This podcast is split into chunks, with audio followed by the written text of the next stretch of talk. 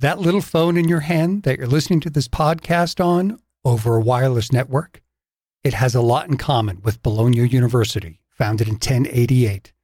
Let me do the math for you. That's 934 years ago. I'm Tommaso. And I'm Kimberly Holcomb.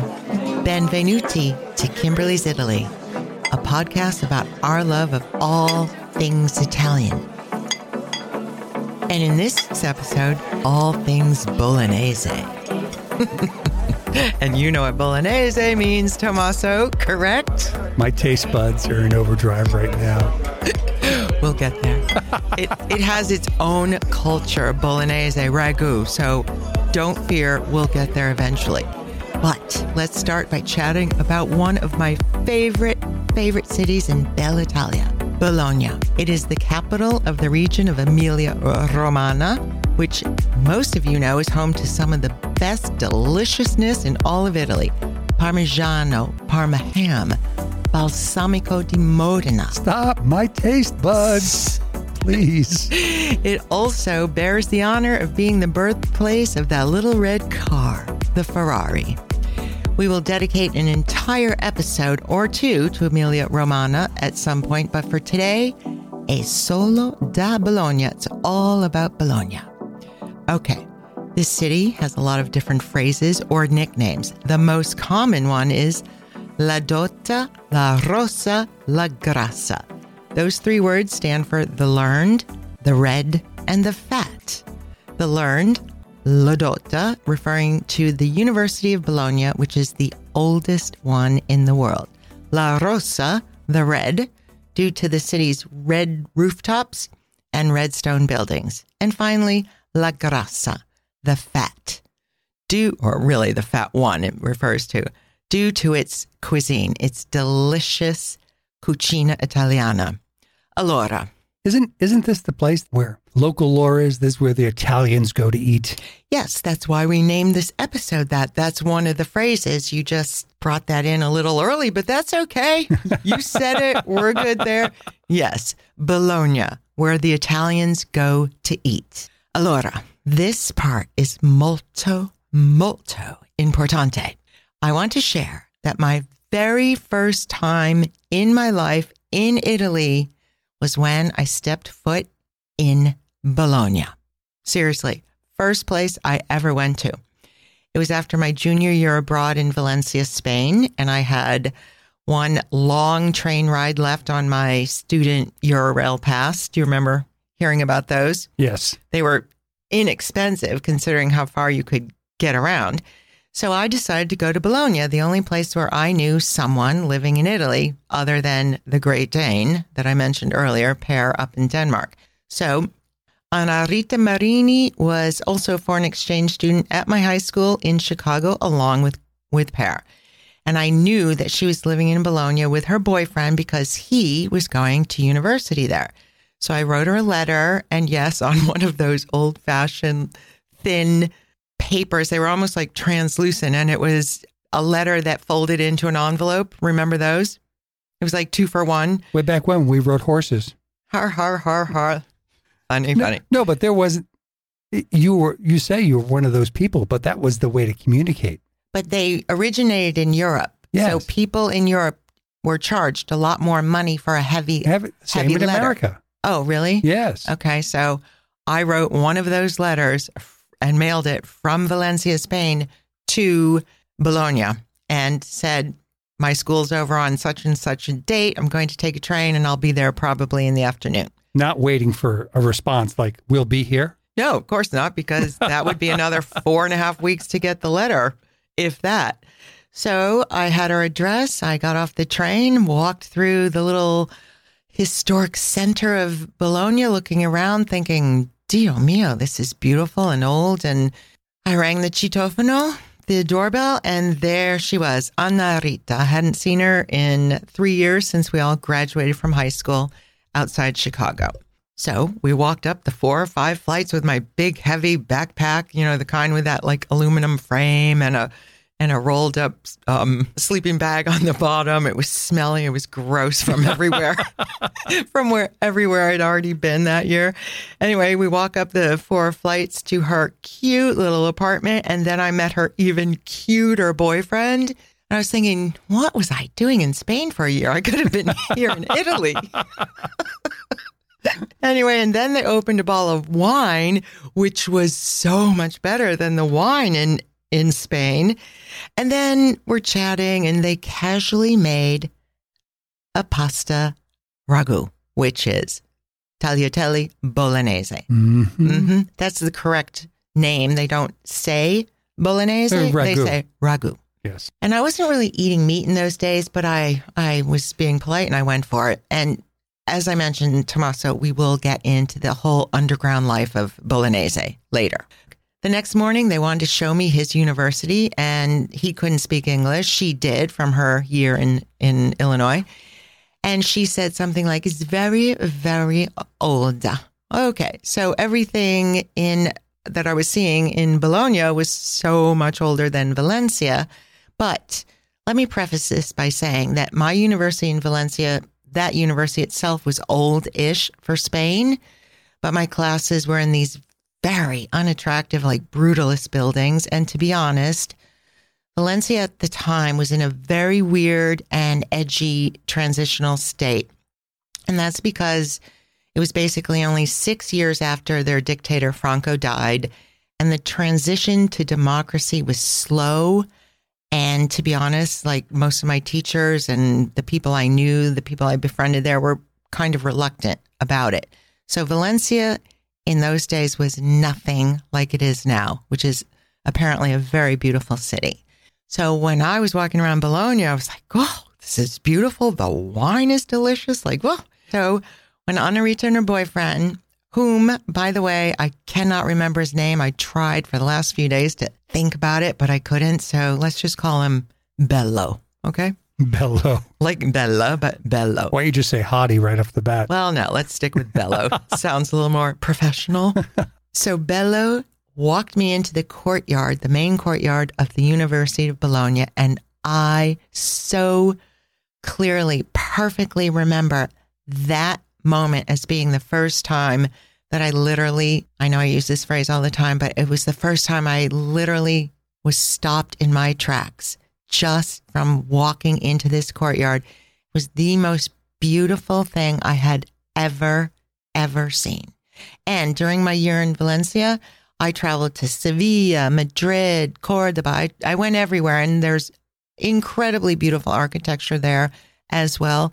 But there was something about this courtyard at the University of Bologna, and literally, I just was mesmerized. And what blew me away the most was the fact that this two storied courtyard with these columns surrounded you, but the ceilings of these arched columns were painted with coats of arms, like an unbelievable array of different coats of arms, with each one with a little depiction inside. It would take you years to know what the story was behind each one, but it was repetitive under each of these archways, just coats of arms in different directions and combined. It was one of the most beautiful things I have ever, ever seen.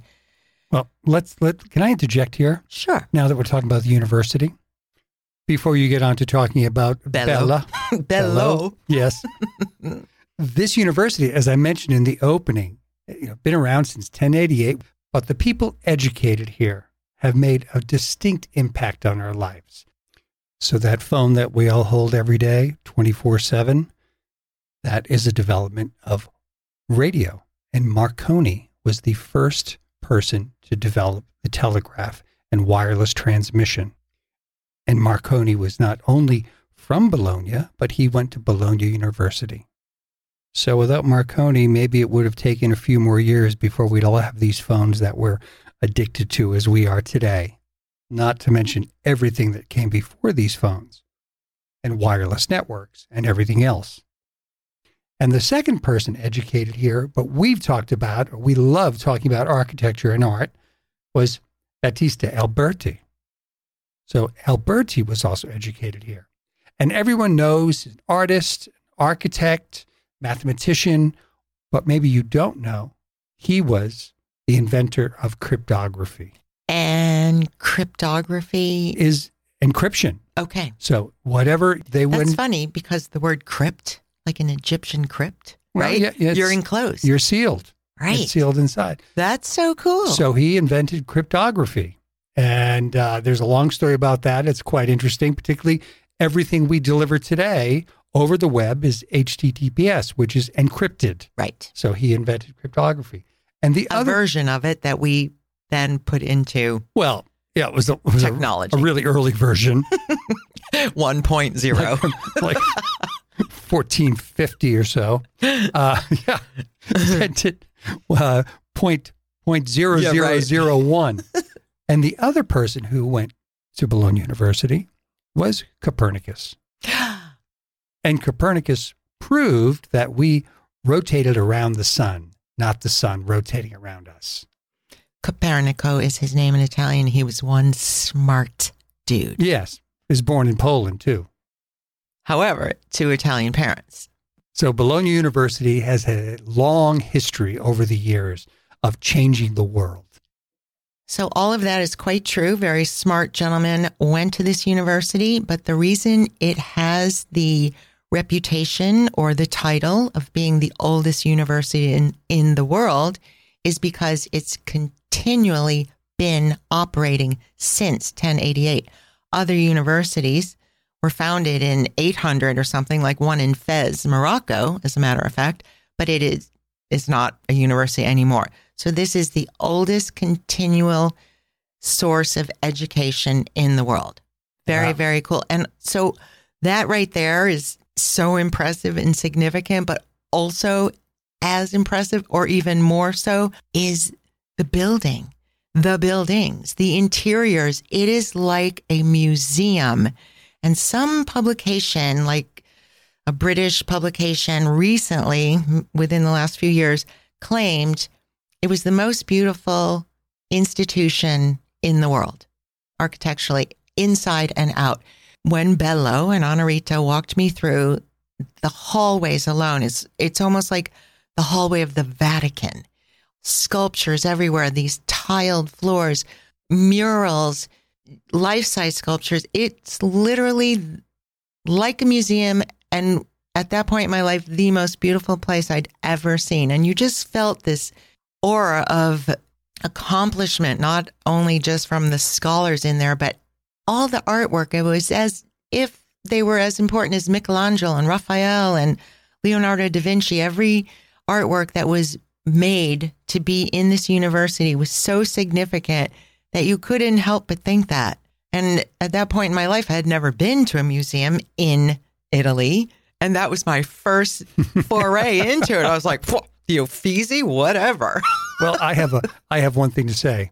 I've never been to Bologna, but considering, as you know, my love of libraries and going to Oh. school in Boston and architecture and classical architecture, and my love of ragu, mm-hmm. if we go there, you might have a hard time asking me to leave. I know. I was thinking little apartment, pied a terre in Bologna. Sounds good.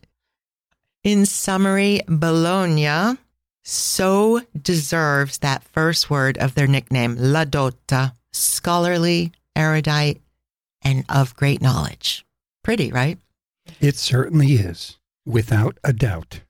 Now, on to the second word, La Rossa. It derives primarily from its red roofs.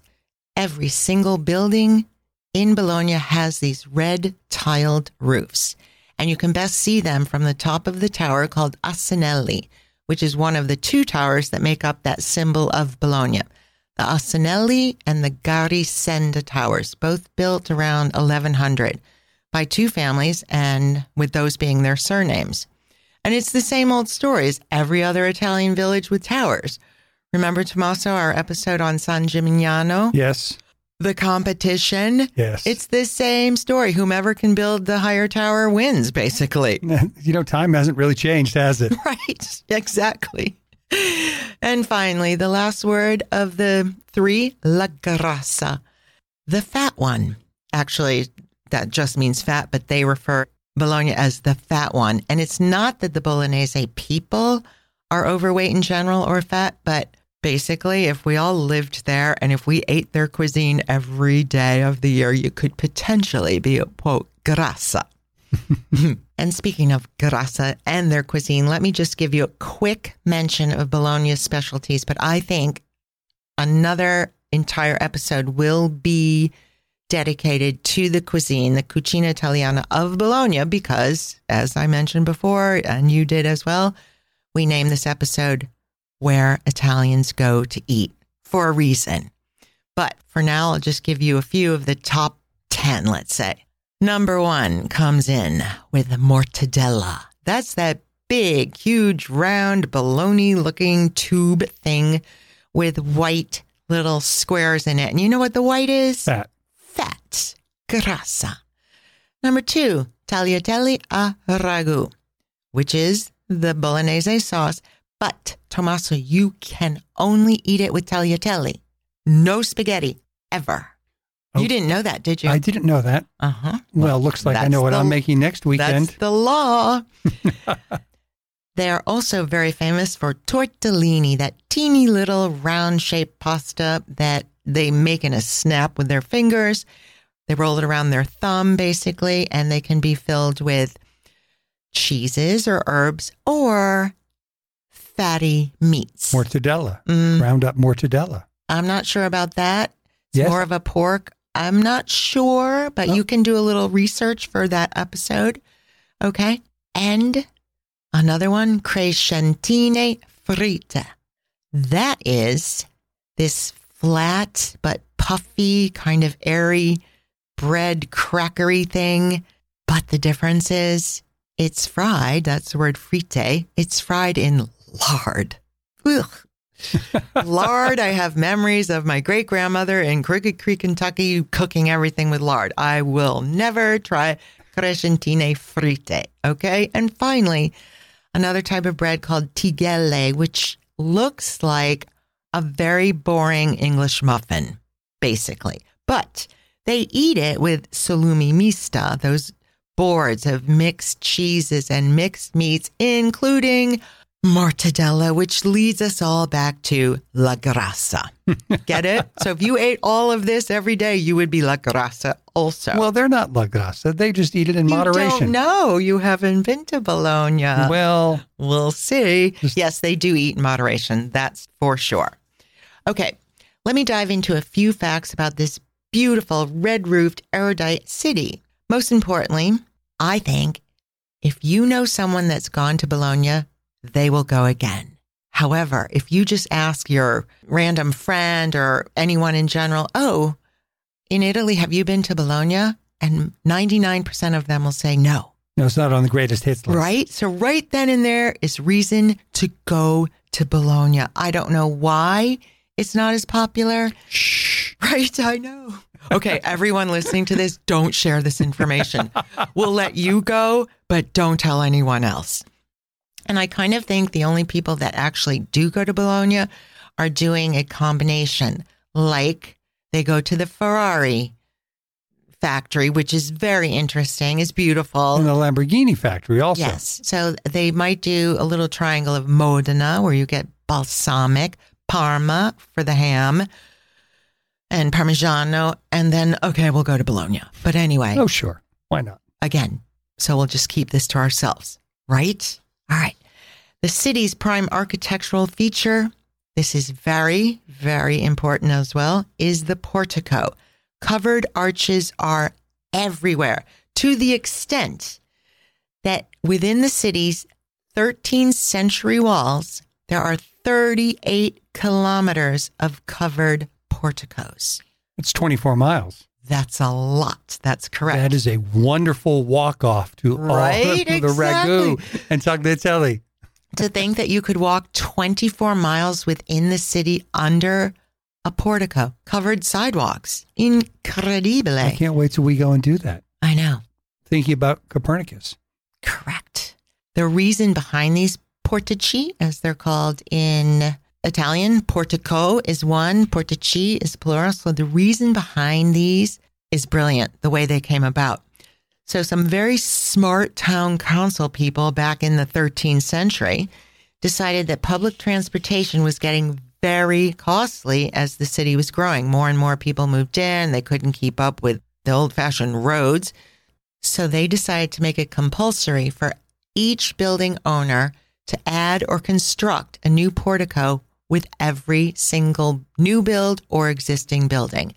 And this was their solution for the transportation of people just walking or these carts led by donkeys that carried all of their goods to and from. And therefore, every single person or animal or cart was covered from the elements and had easy access to all the storefronts. Then they also decided to add housing on top of these porticos for university students because previously they were just like a porch. And then they thought, oh, we need housing for all the, the students that are coming to the oldest university in the world. And for those of you that don't know, most universities in Italy and basically Europe don't have student housing like we're accustomed to in America with your university. Part of your tuition covers quote unquote a dormitory that is nice, but really I think back to my first dorm room in at the University of New Hampshire and I much rather would have lived in an apartment above a portico. yeah, well, my first my first uh, dorm room at BU was like cell block number 9. yes. Cinder blocks. Boston University. Yes. Anyway, all right. So the beauty of these porticos is that they were built over the span of about a thousand years. So the styles vary dramatically. The original ones were obviously built of wood. However, then the same smart town council people, I think, said, okay, that's a fire hazard. So convert them to stone. But that's not that easy since they were, you know, supporting a structure. So there are a few wooden ones left, but there's a ton of them that are the red stone, some are rough red brick. There's a lot of fluted columns with Corinthian capitals. Those are my personal favorites. A lot of pocked limestone, like we saw down in Puglia, just from the, the air and the centuries. And some of these porticos don't have the normal arch for the ceiling. They have flat wooden ceilings because of the time difference. You know, someone maybe in late 1600 said, I'm sick of arches, too hard. I'm going to build a flat wooden ceiling and paint it, huh. you know, with, with depictions of whatever. Right. So it's really, really interesting. So Bologna over any other city in Italy is the one where you need to look up. And I always add that in the itineraries to my clients. I send them their final PDF or the handmade book and I say, don't forget to look up. So you go to Bologna, you look up everywhere. And since we're chatting about, oh, yeah, and one other thing rainy days. If you're like on a random road trip, kind of flying by the seat of your pants and you don't have a specific itinerary, if you see like four days of rain, get yourself to Bologna because you can walk everywhere and not get wet at all. 24 miles, totally covered from the rain. Very nice. Right? Go in one gelateria, come out, you're dry. Go in a ristorante, you come out, you're dry. right? Good idea. And while we're talking about architectural feats, let me just say the Basilica of Bologna is one of the largest in Italy. Isn't that interesting? Did you would you have thought that? No, I wouldn't. One of the largest in all of Italy. Wow. Apparently, about 110 years after they started construction, which by the way was 1390, someone suggested adding the quote unquote newfangled idea of the Latin cross. And that would have made it, had they implemented that and put out two different sides horizontally or perpendicularly to the, the basic construction that they had going, it would have made it larger than St. Peter's in Rome because St. Peter's was just about being finished by this time. I think that was finished in like 1505, 1506. And this church at that time frame, they suggested to do it. And I have a feeling like La Papa got into the game here and said, nope. St. Peter's será la più, il più grande per sempre. That's it. St. Peter's can be the largest forever. So stop. And perhaps that's why the facade of this basilica, which I failed to mention the name, San Petronio, this facade is only halfway finished. There's marble only halfway up this massive, large church. And maybe that's why it remains like that because that's when they stopped and said, no, you can't add on. You're finito here, you're done, and we'll leave it at that. So I find that very interesting because it's pretty rare to see such a large church with only half of a facade. Some churches have no facade, and we've gone into this before, like in the last episode.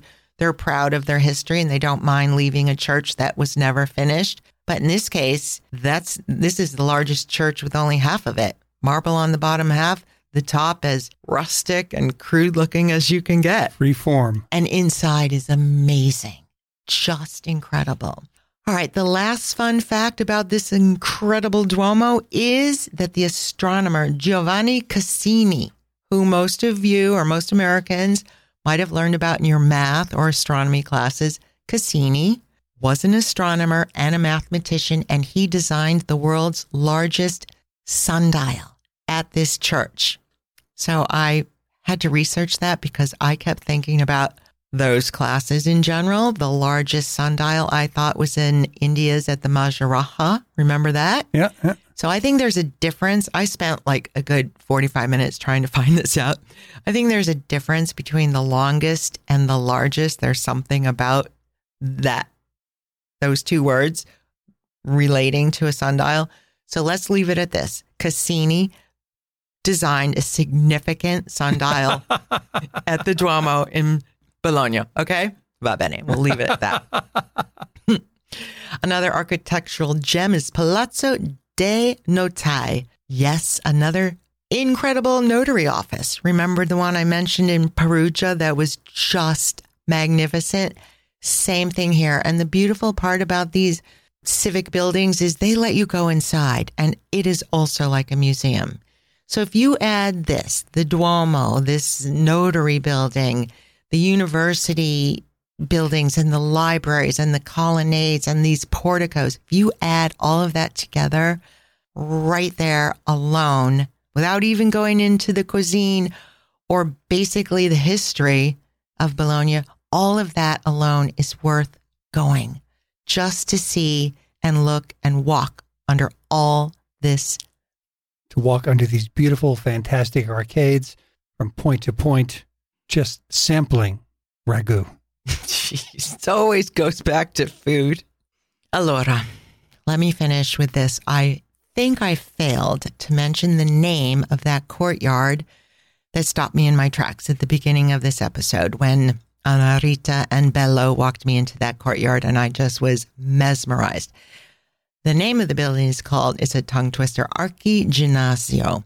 I'm just going to spell it for you A R C H I G I N N A S I O, Archiginnasio. If you want to Google that, do a search in images and look at it. That double tiered arched courtyard. That site that stopped me in my tracks on the first day of Bologna on my very first trip to Italy makes me so happy to be thinking of that today as we're recording this episode on Bologna. Clearly, our next episode better be on the cuisine of Bologna. See, Tommaso? Si, certo. We'll dive into all the reasons why Italians from all over the country go there to eat. I'd like to add that this past week I received a few emails asking if I had planned itineraries of cities like Florence, Venice, or let's say in this case, Bologna, that they could simply purchase from me. And the simple answer is no. I plan every single trip according to that specific client. I have a list of my favorite things to do or see, or my favorite restaurants in each city or village that I share with various clients. But every single trip is customized specifically to that person or couple or group of friends. Even if people come to me with their accommodations already chosen and booked, that's totally fine. I just charge an hourly rate to give them a variety of options according to their likes and desire to do something different that other tourists may not know about. And that's what will make your trip truly enjoyable, something interesting and different and unique that you'll remember forever. So I just wanted to clarify my travel planning and hope you get in touch with me to engage me to plan a perfect trip for you as well. Grazie tanto. Ciao, ciao. you beat me to it. Ciao, ciao, amici.